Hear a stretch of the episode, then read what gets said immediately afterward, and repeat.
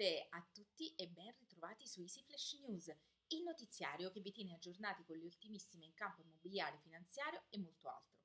Io sono Eva e oggi partiamo dal mondo immobiliare.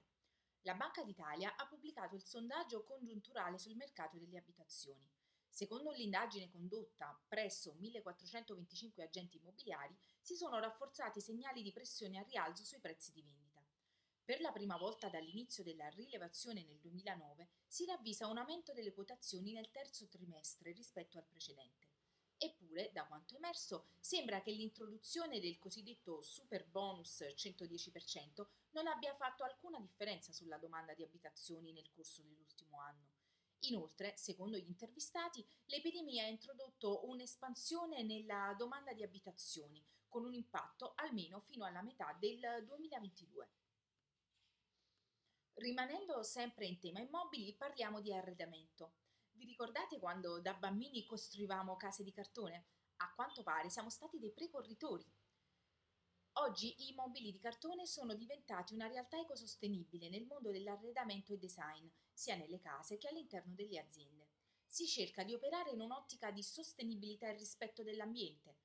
Grazie alla stampa digitale c'è anche la possibilità di personalizzare forme, dimensioni, colori e estetica aiutando anche le aziende a creare un'immagine coordinata con la loro brand identity.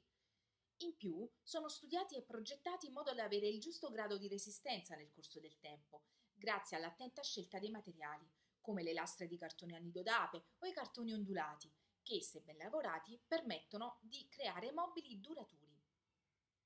Rimanendo sempre in tema green, c'è stato un altro piccolo ma significativo passo in avanti verso un'agricoltura a basso impatto ambientale.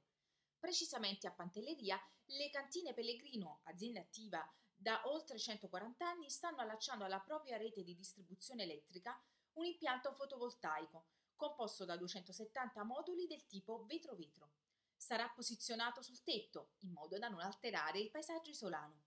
Il sistema, da 86,40 kW di potenza complessiva, permetterà all'azienda di autoprodurre una quota di energia da fonti rinnovabili tale da essere quasi autosufficiente e abbattere poco meno di 50 tonnellate di emissioni di anidride carbonica.